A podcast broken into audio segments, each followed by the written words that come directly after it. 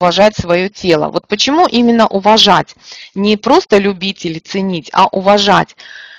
Вот когда мы что-то любим, то, конечно, мы для этого предмета или для этого человека делаем все, что угодно. Мы готовы ему помогать, мы готовы там, ему всяческие подарки дарить, холить или леять, и всячески его развлекать. Это все правильно. Но когда мы уважаем человека, то мы еще, кроме всего этого, мы еще ему доверяем и верим в его как бы собственную силу, в собственную там смелость, собственные какие-то сильные стороны. Так вот, уважать свое тело, это значит, с одной стороны, давать ему все необходимое, все, что нужно по потребностям, а с другой стороны, как бы использовать э, э, вот эти сильные стороны своего тела, своего организма и для своего же блага, для, ну, для притворения своих целей в жизни и доверять своему телу.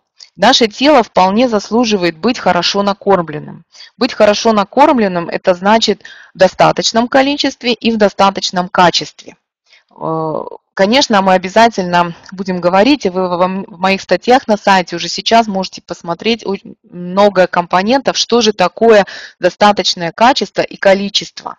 Потому что, конечно, питательные вещества, они разные, и потребность в них разная у каждого организма и этому нужно учиться. Хотя первоначально все равно мы даем себе безусловное разрешение есть все. И только потом мы строим на этом уже новые э, привычки, которые дадут нам, критерием будет не внешние рекомендации, а критерием будет ощущение удовольствия и прилива энергии в нашем, в нашем теле. То есть тело будет давать нам совершенно четкий и ясный ответ на наши действия извне.